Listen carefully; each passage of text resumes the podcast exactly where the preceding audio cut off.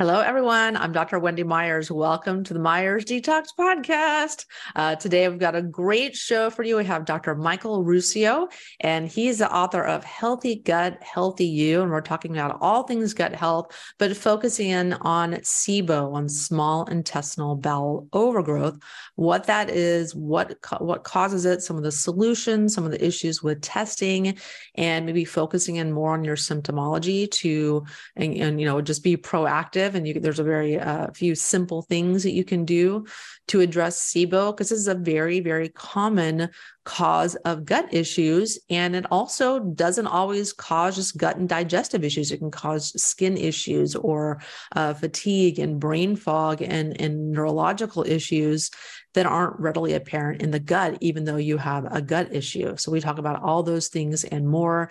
Uh, we also talk about the emotional trauma aspect of SIBO as well, because emotional trauma can impact your nervous system, can impact uh, and cause poor vagus nerve tone, which innervates your digestive tract.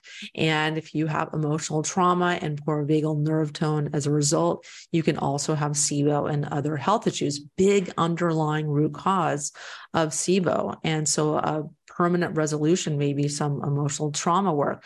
So we dive into a lot of these different uh, issues, including solutions like the elemental diet, where you're kind of just eating a, a pre-digested uh, nutrients diet, going into uh, some microbials, uh, natural microbials for SIBO, and then also really breaking down the pros and cons of probiotics and that you can actually take probiotics when you have SIBO. That's a kind of a myth that Dr. Ruscio dispels very, very clearly uh, on this podcast. So, great show for you today.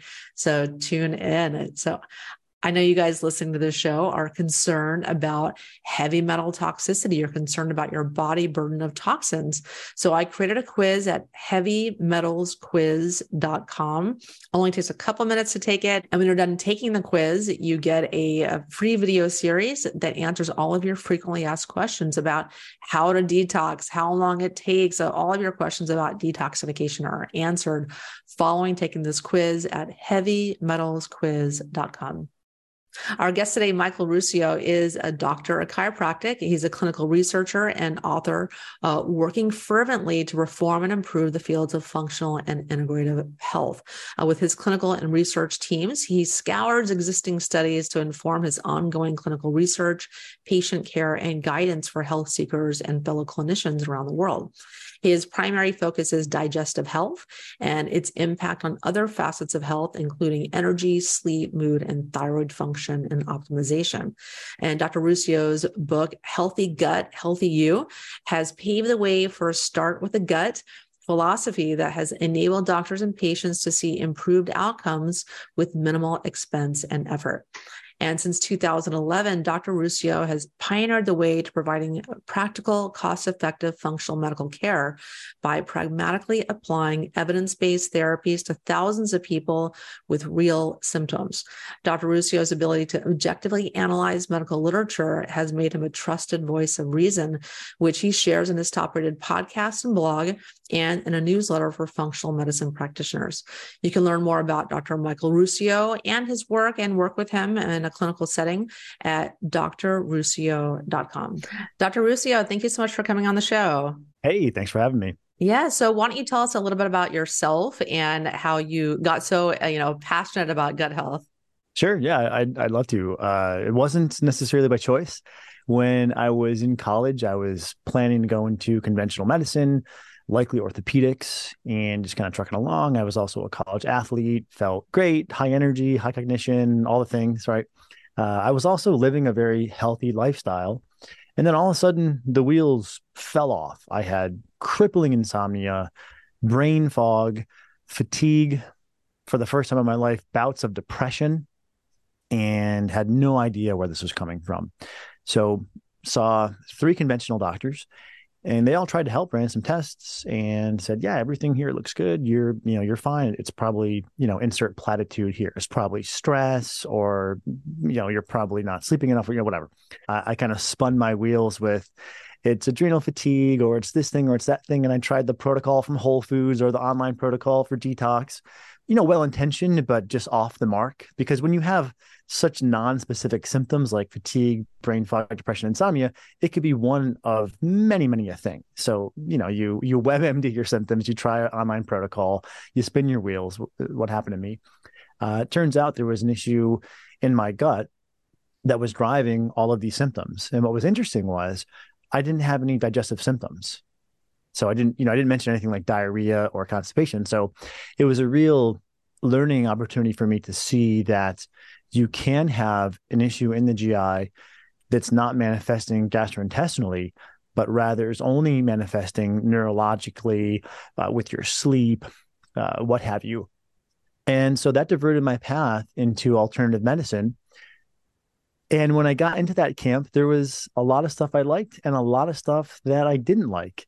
Uh, you know, there was an equal, I would say, amount of dogma as you would see in conventional medicine, where conventional medicine might scoff at, oh, herbs, you know, there's no evidence for that, kind of this dismissive, pompous um, dogma on the one side. I saw that reflected just in a different way in alternative medicine. You know, there was there was a lot of, well, you got to double down on this extreme diet or you know this one vitamin is is the reason that you have all of your symptoms you know whatever it may have been specifically. So this led me to start performing some of my own clinical research to also function as I do now as an adjunct professor at the University of Bridgeport and try to find that balance between yes on the one hand I'm I'm open-minded and I'm sort of naturally focused regarding my paradigm, I'd rather use tools that are dietary, lifestyle, nutritional, and supplemental. But I'm not going to assume just because they are natural, they are always the best, they have the requisite evidence, or they're effective. And trying to really pick and choose from both camps effectively, which is why I oftentimes take positions that are counter to what you may hear in a lot of the natural community because I don't care about what the main paradigm is in the community. I care about what's going to be the most effective, what's the most helpful for the individual. Uh, and that's kind of brings you to where I am today. I own and operate a small clinical practice. I do adjunct professor work. I perform and publish research, uh, and I have a podcast and I wrote a book.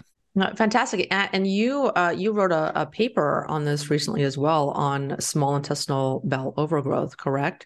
Can you tell us a little yeah. bit about what that was, and maybe also tell us first what SIBO is, and maybe why that's such a problem? Sure. So SIBO stands for small intestinal bacterial overgrowth, SIBO, and this is where there's too much bacteria in the small intestine, and this can lead to a whole array of issues locally it can lead to immune reactivity, leaky gut, inflammation, malabsorption. But then, as you can imagine, second order to that, you can have implications in the brain with depression, cognitive impairment. There's some evidence tying this to uh, thyroid health, some evidence tying this to skin health conditions like rosacea or even restless leg uh, some connections to immune health and uh, like like having a high degree of food or environmental reactivity, and of course there are the corresponding symptoms that you'd expect to see, like constipation, diarrhea, abdominal pain, gas, bloating, uh, and there was a paper written this was uh, just sort of uh, on someone's blog but this was maybe three or so years ago and it was questioning if sibo is a real condition which i appreciate hey, if something's not well validated or established, let's discuss that. Let's call that out because it's all about patient betterment, right? Uh, however, when I read the paper, it was very, very, very poorly done. Uh, just a handful of references, and you could tell that this was more of a clickbaity article than it was something that was a careful examination, in my opinion, of the literature. And maybe it was done with good intention, but if you have good intention yet you don't do a thorough analysis that's almost as bad as having bad intentions and doing a thorough analysis right because if you had bad intentions and you cherry picked all these references to support your misleading case uh, that might be uh, you know even even worse so in any case this was a response to that paper to help people see that yes sibo is a real condition it has a validated form of diagnosis, a handful of treatments that have shown to be helpful, and most importantly, that people, when treated, will see improvements in their symptoms that tend to correlate with their labs. Um, on the one hand, however, you know, there's always this balance because we want to be careful not to put all of our eggs in that SIBO basket. And so that's that's what I attempted to sort of uh, help people to see that two things can be true at once. This can be a real condition. However, we should be careful not to get this sort of tunnel vision where now all of our decisions are squarely made around this one condition and try to have a, a sort of healthy respect for a lab finding and make sure that we use that in the context of the individual. Um, but yes, SIBO, small intestinal bacterial overgrowth, too much bacteria in the small intestine, and it can cause a number of symptoms. Yeah, but it's certainly something that's overlooked, I think, very frequently. One, because a lot of conventional medical doctors aren't really looking for that. And then also the testing can be kind of challenging to, to diagnose it, correct? Well, the uh, the SIBO breath test is it's fairly easy to administer. You can send someone home with a kit and it's not very expensive. It's between two and three hundred dollars. It does take a one day prep diet to do, which is pretty easy. It's just essentially meat and rice for a day. People usually don't have a problem with that. And then the day of the test, you drink some solution and you do serial repeat uh, breath testing every 20 minutes for three hours. So it's a little bit uh, consuming, meaning, you know, if you're working, you have to set a timer every 20 minutes and then blow into the tube. But really, it's not too challenging. Now, the traditional method of diagnosis, to your point, is a bit invasive or, or quite invasive, where you have to stick a tube down the nose or throat into the small intestine, sample what's known as jejunal aspirates directly, and then culture those but that's not typically done. Usually, it's the at-home breath test, which isn't isn't too challenging to do. Thankfully. Well, I heard that it, like there could be false negatives, like the, the I mean any test, but I heard it with the, the SIBO test, and specifically that there are going to be some issues with it giving negative results. You know, yeah, I would not... I would argue there's there's both false negatives and false positives, uh, and so this this kind of comes to there there's two sides of this conversation right which is is this a legitimate condition? Is it validated? Are there accurate tests? Yes. But then on the other hand, what tends to happen is, like I alluded to earlier, the the all eggs in SIBO basket syndrome, where people now stop listening to their body, stop listening to their symptom response, and they just chase this number of the SIBO test, and they miss the fact that while yes, this does exist, there are a number of people who will have a negative test and still have symptoms, or people who have a positive test, they get treated for SIBO and their symptoms don't go away, which is why we advocate for really using the individual's symptoms to better apply the tools. Because if we zoom way out, all doctors and clinicians, we essentially have access to the same tools. Let's say there's there's 12 different tools, right? There could be the low FODMAP diet, elimination diets, probiotics, antimicrobials, antibiotics, immunoglobulins, elemental diets, right? Uh, laxatives, uh, prokinetics, antispasmodics, just, just like a short list, right? So we all have access to the same tools. If the testing doesn't help you demonstrably use those tools better, then the testing kind of gets in the way. And this is what is a, a very frank problem in the field right now is that people are just treating the labs. And so we have, again, these 12 tools, but the SIBO test only tells you to use two of the 12. And so the patient is really shortchanged because the clinician is saying, well, it's SIBO, SIBO, SIBO. So all we are going to do is just keep using these two tools back to back to back. And if you don't respond, it's because you're a chronic case. And this snowballs very quickly, wherein now the individual not feeling well, starting to feel some of the emotional weight of not feeling well, starts to form this picture of themselves as chronically chronically ill, a chronic case, can't improve. And that couldn't be further from the truth. So if you zoom out again, we say, okay, we can use tool, you know, one and two, but there's also these other 10 that aren't necessarily for SIBO per se, but we know can help your exact symptoms. So we're not going to limit the selection of the 12 to the two that are just for SIBO, but rather we're going to have this wide breadth of therapies and personalize them to you, your symptoms, and your history. And this tends to be so much more effective. But the, the crucial thing to take home is people think they need a lab test to improve. And in the area of functional GI care, I would argue that is not true the vast majority of the time. Now, sure, if we're talking about blood pressure, diabetes, colorectal cancer, what have you, that's when testing certainly has merit. So I'm not making a blanket statement that, you know, never do any testing.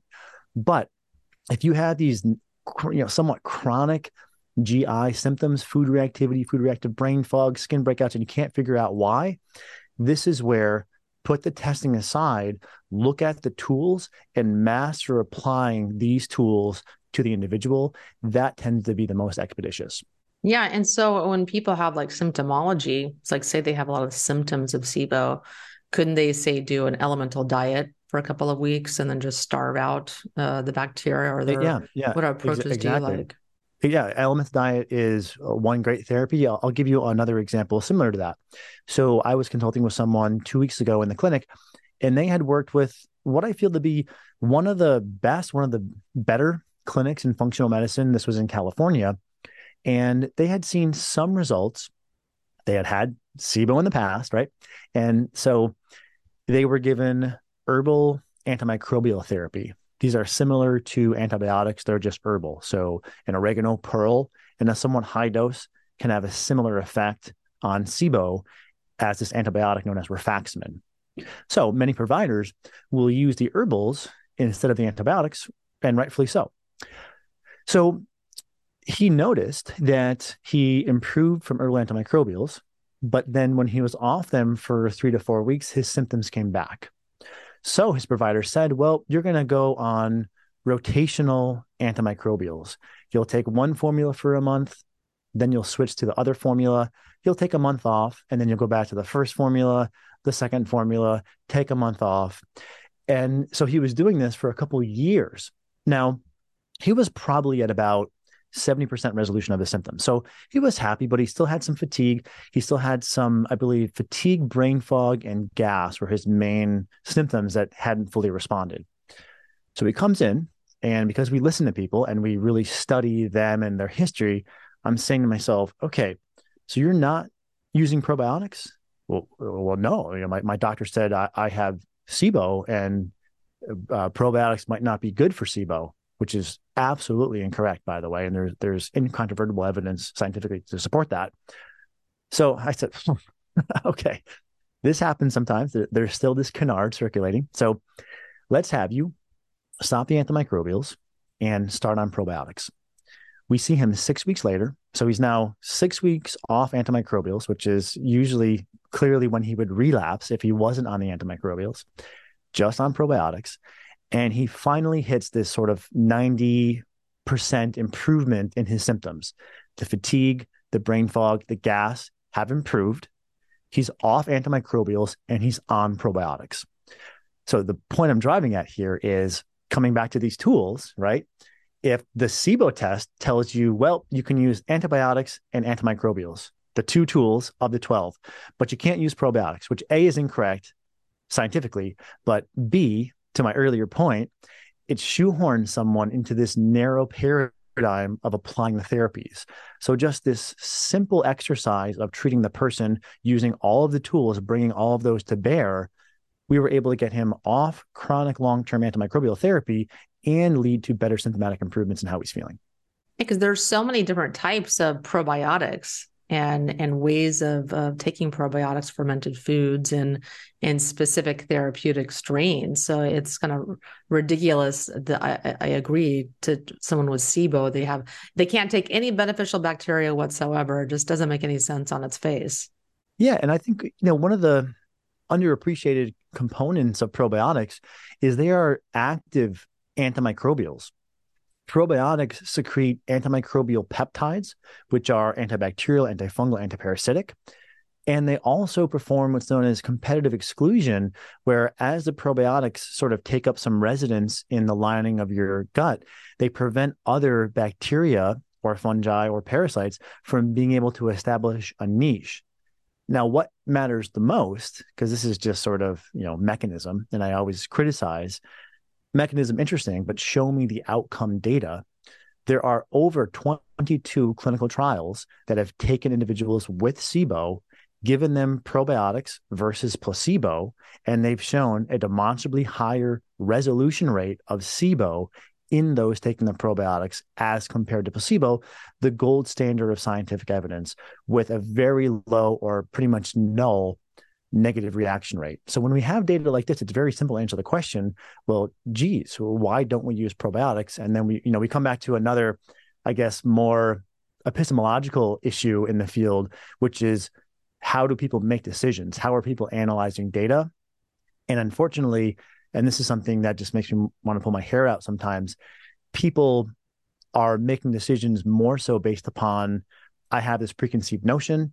Let me find a study that reinforces that but I'm going to disregard the larger body of scientific evidence and use that to inform how I make decisions. Because in any body of scientific literature, you're going to have a whole array of findings, right?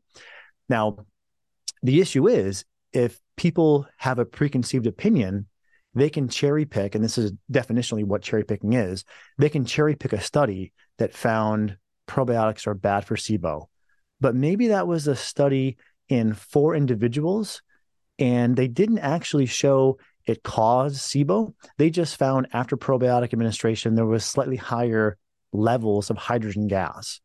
But you could look at that and say, see, probiotics are bad for SIBO, while ignoring a randomized control trial in 100 people that was, again, placebo controlled that found resolution of SIBO and resolution of symptoms.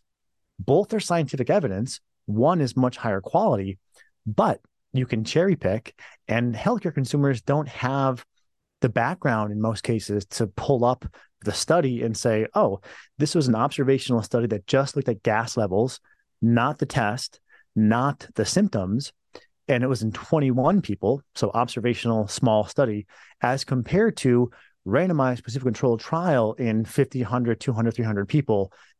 So yeah that's part of where we get into this uh, quagmire of differing opinions online about uh, many things, but probiotic and SIBO, namely.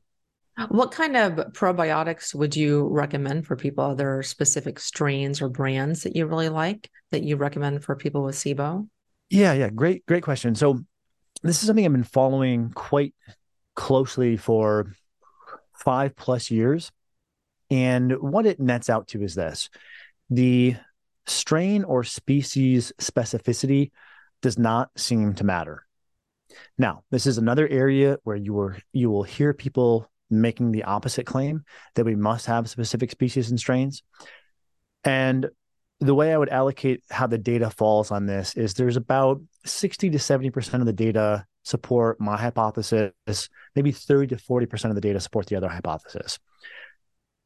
Here's a few examples. Maybe going back five years, there was the first study of its kind that found probiotics could improve constipation. So, when the only data we have is that one study, I think it's reasonable to say that is a probiotic to use for constipation. However, go six months in the future, another study is published using a different formula, also finding benefit for constipation.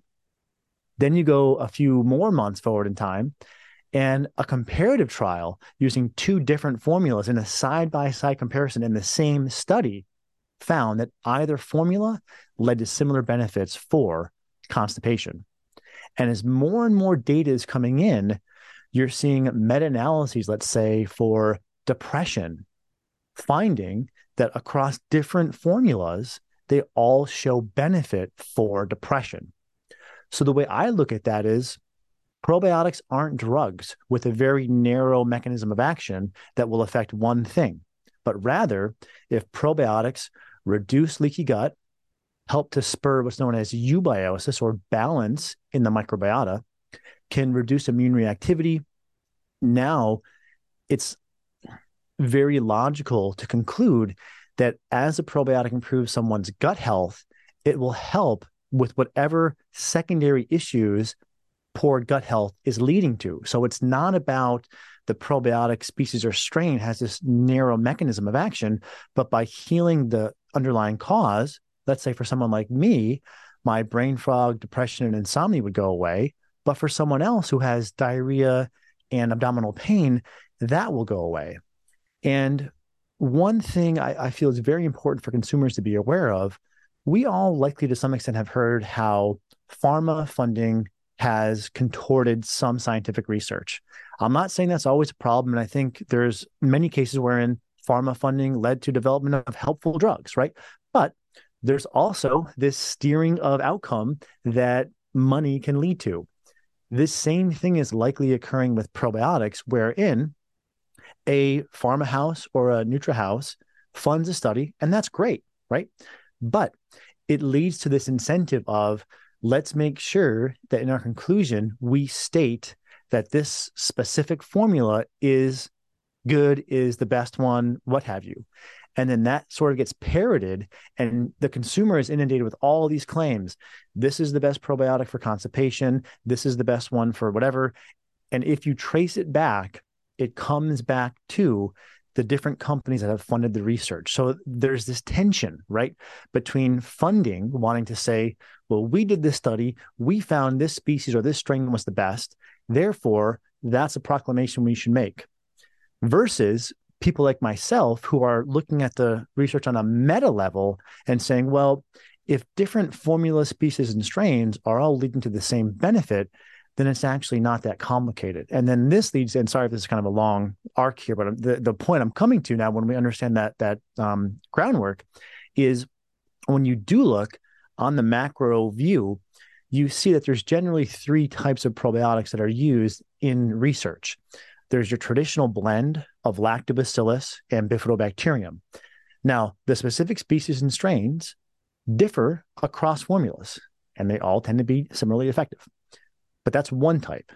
If you just look at the label, you'll see various lactobacillus, various bifidobacterium. There's also a healthy fungus, Saccharomyces boulardii. And thirdly, there are these soil based or spore forming formulas that oftentimes contain various bacillus strains. So, what we recommend people do get out of the weeds of the specific species and strain and try one formula from each category. And we see this in H. pylori research, in SIBO research, in different infection research, that using more than one antibiotic leads to better outcomes. You've probably heard of dual or triple therapy for SIBO or for H. pylori. So, this is a similar concept where we recommend try one probiotic, add a second formula to it, and add a third if you're trying to get the most result out of probiotics possible. And what that may look like is you start one formula, give it a few weeks to a month. Is it improving or are you improving? If yes, great. Add a second, give that a month or so. Are you still improving? Add a third. And at least as we've been able to see clinically, and at some point we plan on publishing on this, this seems to be more effective than one probiotic alone just like oftentimes more than one antibiotic alone is better for resolving SIBO, resolving H. pylori, or whatever it is.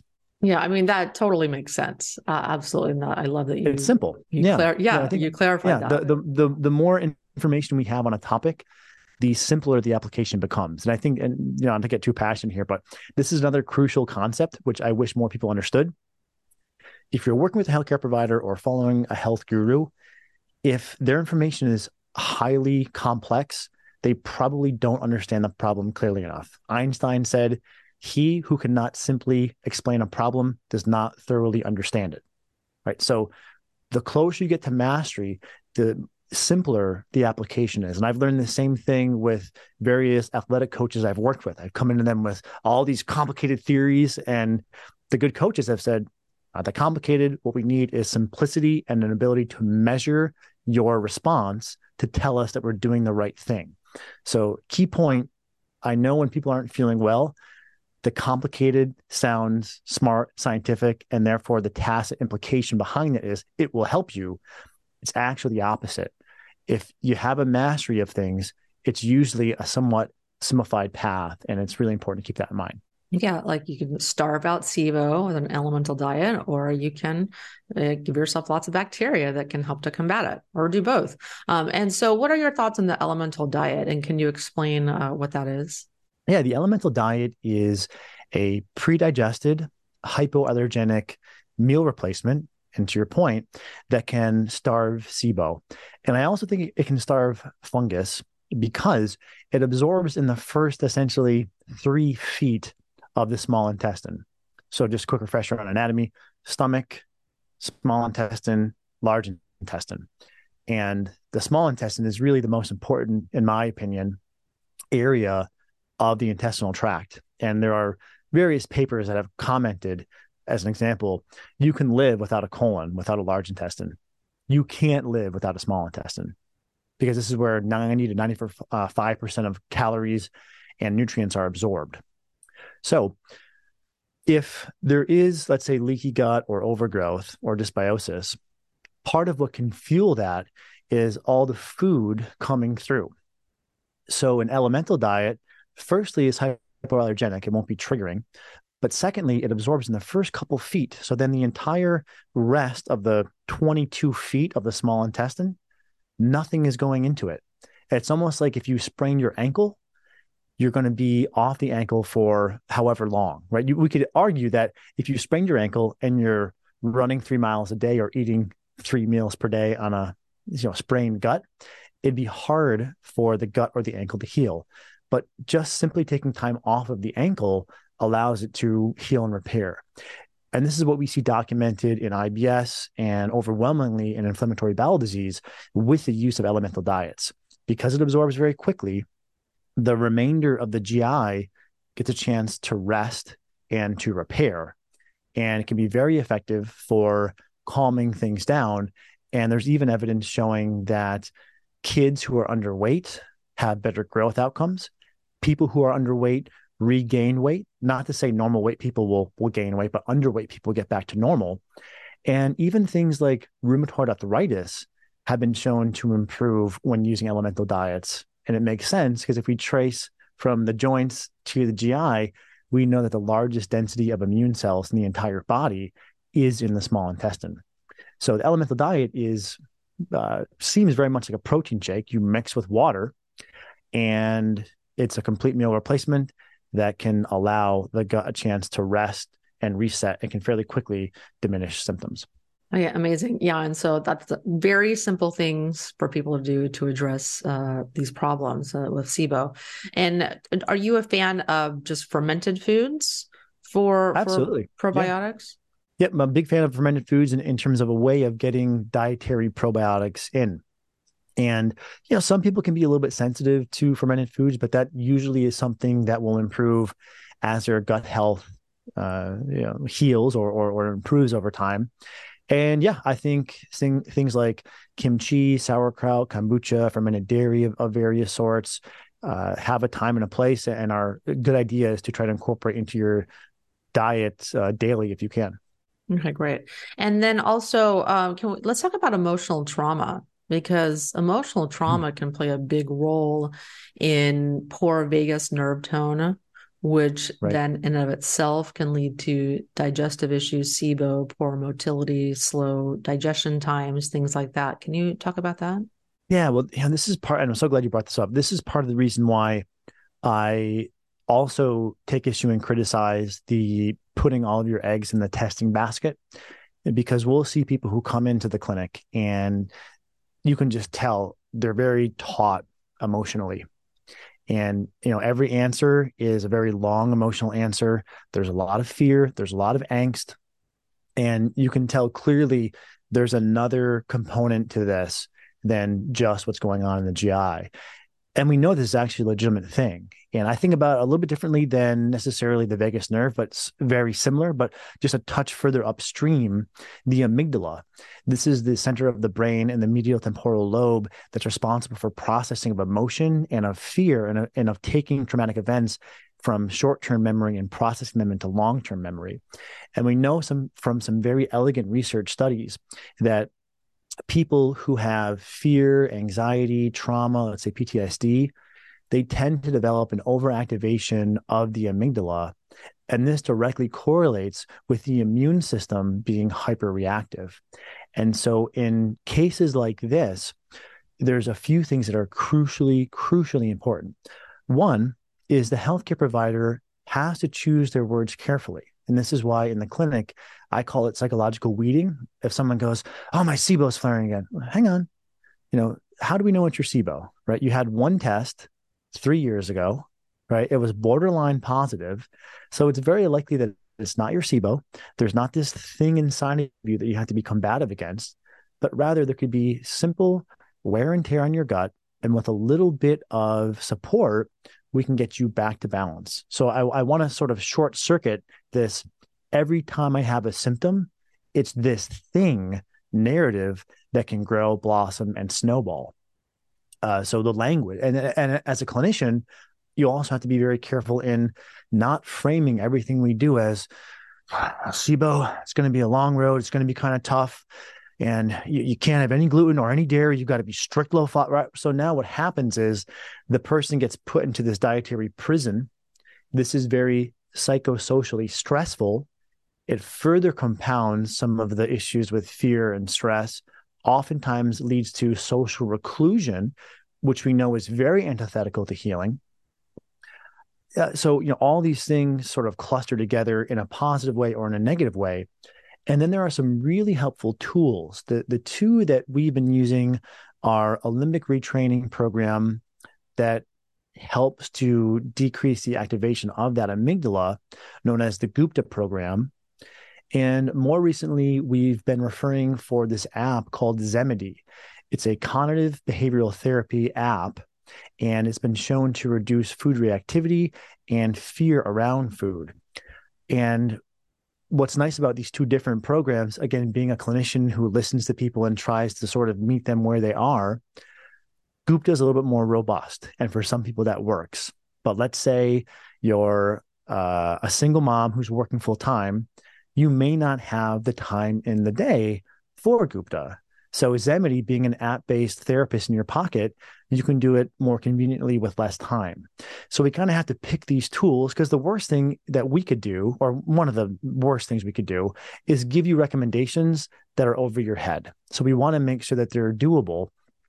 But in either case, this can start to unwind a component that's very, very important, which is the amygdala, which will need to be retrained. And this is done essentially through kind of behavioral therapy or some form of mindfulness. And as the amygdala is calmed down, the immune reactivity is quelled. And then you see less food reactivity, less supplement reactivity. And also, you see less of this perpetuation of when someone has a little bit of bloating. now there's this sort of PTSD flashback that can be very, very antithetical to healing. And if this is you, that's okay. The good news about understanding this is they're very, very able to be supported. But just having this on your radar as a clinician is hugely important because all these things have to be taken into account together. We're not going to scare you with language. We're going to have a relaxed paradigm on diet, encourage you to have a healthy lifestyle, and then give you these tools like Zemedy or Gupta that can help to turn down some of that tone in the amygdala. There are some people they're just they have a they're born with a high stress set point. They're more sensitive to sure. to different things going on with them, especially their health symptoms and more right. of a stress response. And we're all very different in that respect. Um, but yeah, I I don't like those blanket terms either. Where there's so many people out there, health influencers going, you have to eliminate gluten, you have to eliminate dairy, and that just isn't the case for half the population. Not everyone is sensitive to dairy and and uh, and and gluten just because they have gut issues. Yeah, and and for gluten specifically, the estimates here vary, but they vary from about 3% to about 10% of the population. So, uh, and this is looking at non celiac gluten sensitivity. Um, and that's really important to keep in mind because, yes, this is something that can definitely help people. And there are comparative trials finding that, let's say, a low FODMAP diet, as compared to a gluten free diet, have a similar level of efficacy. So it's a tool, but you got to know the person in front of you, as as I, as I know you know, right? But if the person is coming in and you can tell by their diet history and just the way they speak that they are already eating like seven things, then we need to coax them in the opposite direction and share with them did you know that maybe three to upwards of 10% of the population has a problem with gluten? But I'm not convinced that's you. And especially when you said you tried keto, you felt worse, your hair was falling out, you weren't sleeping well. And looking at your current diet, fairly restricted, fairly low carb, and the fact that your hair is still falling out and you're still not sleeping well, and that you said, sometimes I feel the worse I eat, the better I feel. And as we probed into that, it usually means you have tortillas or you know whatever that's higher carb. It tells me that you're probably vastly under eating carbohydrate. So let's have you start eating grains, rice, fruits, and see how you do. And when that comes from a place of authority, people will usually suspend their fear of, oh, won't I develop diabetes? Well, yeah, I mean, if you're if you're eating like absolute crap, then overconsumption of calories, including but not limited to carbs, can be a problem. But the the issue is a lot of people get that messaging out of context. Like Samantha, you're not 40 pounds overweight with high blood sugar. You're actually about 10 pounds underweight, right? So if anything, we need to get you less restrictive. Yeah. So just you know these little things, the listening is so crucially important, and why I always make this argument of over testing tends to be more of an enemy than an ally because this same Samantha person, if we said, well, food reactivity, let's run the complete food allergy panel. And now we say, you can't eat these 17 foods, we're going to actively make her worse without any question. Um, so, yeah, I don't mean to keep monologuing on that, but I just see so many people who are harmed by it that I try to call it out every time I'm on an interview because it just breaks my heart. And we we published on our YouTube maybe 2 months ago someone who literally developed an eating disorder after doing a full panel, six tests. I think she spent $2400, two of which were for food allergies.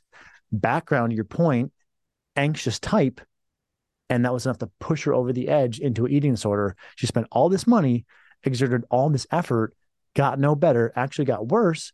And then she came in to see us and we said, okay, like let's relax the diet, burn your food allergy test results, open things up a little bit, a couple basic gut supports like elemental dieting and probiotics. And in four to six weeks, she was turning the tide so quickly. It was remarkable to see, but also disheartening to witness how tough a position she was in from you know her previous uh, provider. Yeah, and the food sensitivities tests are tough because they're constantly changing. Your food sensitivities can change from week to week, even. So I think sometimes people doing a food sensitivity test uh, every six months or once a year um, it can be really it's very expensive and can be uh, limited information because it's changing so frequently. And we just went through a comprehensive review on this, which was actually fairly eye opening for me. And, and this is one of the nice things about having a small research team who works on these things together because we can really fact check. And for any healthcare providers watching this, I get the position that you're in. You know, earlier in my career, it's very hard to keep pace with all the labs and then fact checking their claims, right? And then oftentimes the labs, they only give you the couple studies that are supporting and they don't include the studies that maybe contradict what they're saying.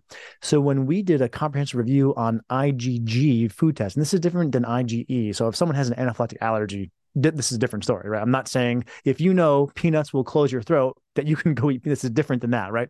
Um, but for IgG, there is an equal amount of food reactivity to the IgE food in those who have symptoms and those who are perfectly healthy controls, which is why major bodies in immunology have said IgG reactivity does not tell you about food intolerance. It's actually a normal part of immune physiology. And you see the same amount in healthy controls as you do IBS or reactive cohorts. So if you're going by an IgG food allergy test, you're, I mean, you're just spinning your wheels completely. Wow, that's that's really interesting. It's almost the same as like the the herpes virus, uh, where right. people can have antibodies, but they don't have symptomology or or you know genital herpes or blisters and things like that. Even though the majority of the population has the antibodies. So the testing, yeah, I think Epstein Barr is point. also a really great example of that, where ninety percent of people have EBV, um, and if you do testing, you'll see it register on the blood test, but you have to be very, very discerning before you say, well, I think you have EBV reactivation. Yeah, yeah. yeah absolutely. So maybe the question is more like if you if you maybe eat eggs and you have throat clearing or other kind of symptoms of yes. sensitivity maybe yeah, it's, it's so not simple. you can live with that. Maybe it's not that that big of a deal uh, as opposed to for some people they have you know very severe reactions and they have to reduce that food. Or is that what you're you're saying? It really depends yeah if, on... if someone has a problem with the food it'll be fairly apparent. I mean, there, there, I mean there's two aspects to this. If someone's gut health is so compromised they're probably going to have some reactivity to a lot of the foods that they eat, but it's not the foods, it's their gut. Right. And this is why in Healthy Gut, Healthy You, I, I put out this thought of be careful not to force a dietary problem, or I'm sorry, be careful not to force a dietary solution to what might not be a dietary problem. And that was me, right? When I had my gut issues, I actually had an amoeba. I reacted to almost everything that I ate. So that's one component. And the solution there is repairing someone's GI. The other is people may have a couple foods that they don't do well with. And if that's the case, it's usually fairly apparent. Me, as an example, the only food I don't do well with is red peppers. And I'll get 24 hour delayed reaction joint pain. It'll be neck or hip. And it's like clockwork. And every time I retest it, it happens again. So it's the same and it's reproducible. So if someone does have a, a true, let's say, intolerance, it's going to be fairly clear. And that's important because if we use this narrative of, well, the, the reaction could be really subtle, it may not manifest for many days, then people they just start saying, well, it's a Tuesday and I'm feeling kind of tired. It must have been what I ate on Sunday, right? So they, you can very easily lead yourself down this path of again being put in a dietary prison. If you have a food allergy, a food um, intolerance, it, you, you will most likely be able to tell. Uh, yeah, you'll know because your symptoms will be severe enough or uncomfortable enough to where you're like, mm, maybe I shouldn't be eating that that coconut yogurt or whatever whatever your problem is. Because we can be sensitive to anything, but yeah, we want to get to the underlying root cause of the problem. Uh, so tell us about your book. You wrote a book called "Healthy Gut, Healthy You." Well, what are some of the things people can learn in your book? Yeah, thank you. What I try to do with Healthy Gut, Healthy You is just take people through exactly what I do with people in a clinical setting, which is first giving them some sort of background context of how your gut works, what are the tools that we can use to improve your gut health, and then a stepwise process to personalize, coming back to those roughly 12 tools that we have. How do we personalize those to you? And one of the things I'm most proud of in the book is the action plan at the end gives you one step you reevaluate after one to two months. And then depending on how you're doing, you either go into this sort of offboarding maintenance plan or you go to the next step. And yeah, I mean, it's been really nice to see people apply the protocol and be able to improve their their gut health. It's it's not meant to be a here's a book about gluten and you just go gluten free or here's a book about carnivore. It's sort of a macro perspective of there's a few different diets, there's a few different lifestyle changes, there's a handful of gut therapies and here's how we apply them in a stepwise fashion so that you have clarity on what's working or if it's not working, what to do next to continue yourself on this path of healing. Fantastic. And uh, can people still work with you, or are you still working with patients, or do you have any programs that you? yeah, I, I still I still see patients, and there's also two other doctors in my clinic. Uh, you know, my availability is becoming progressively limited, but I still am in the clinic. And again, there's two other doctors in our office who are exceptional, and my family members actually work with them. So, as a testament to the faith I have, my mother, father, and sister are working with the two other doctors in our office. Uh, so yeah, there are resources if, if people need help. Um, definitely. Yeah. Right. And your clinic is in Austin, Texas, correct? We are, although right now we operate purely telehealth, and that's just been a huge blessing because, as you can probably imagine, we have more people outside of Austin who want to work with us than in Austin, just due to the fact that there's you know 50 states and just one us. Uh, so the telehealth is something that we feel really strong about making this sort of healthcare more accessible. Okay, great. And do you work with people around the world? Can you work with people anywhere? Yeah, we, we see people internationally also. Okay, fantastic. Well, Dr. Ruscio, thank you so much for coming on the the Myers Detox podcast. Do you have any kind of parting words or words of hope for anyone listening that's dealing with gut issues? Hope is a good springboard into my my thoughts. When you go online and you start researching your health, things often look worse than they are and I include myself in this, right? When I've had issues, I've often thought it's colorectal cancer. At one point, I thought I had myasthenia gravis, right? So you're not alone in thinking that things are worse than they are. understand that. And a good clinician can start you on the path to healing. And usually within one or two months, you'll be progressing.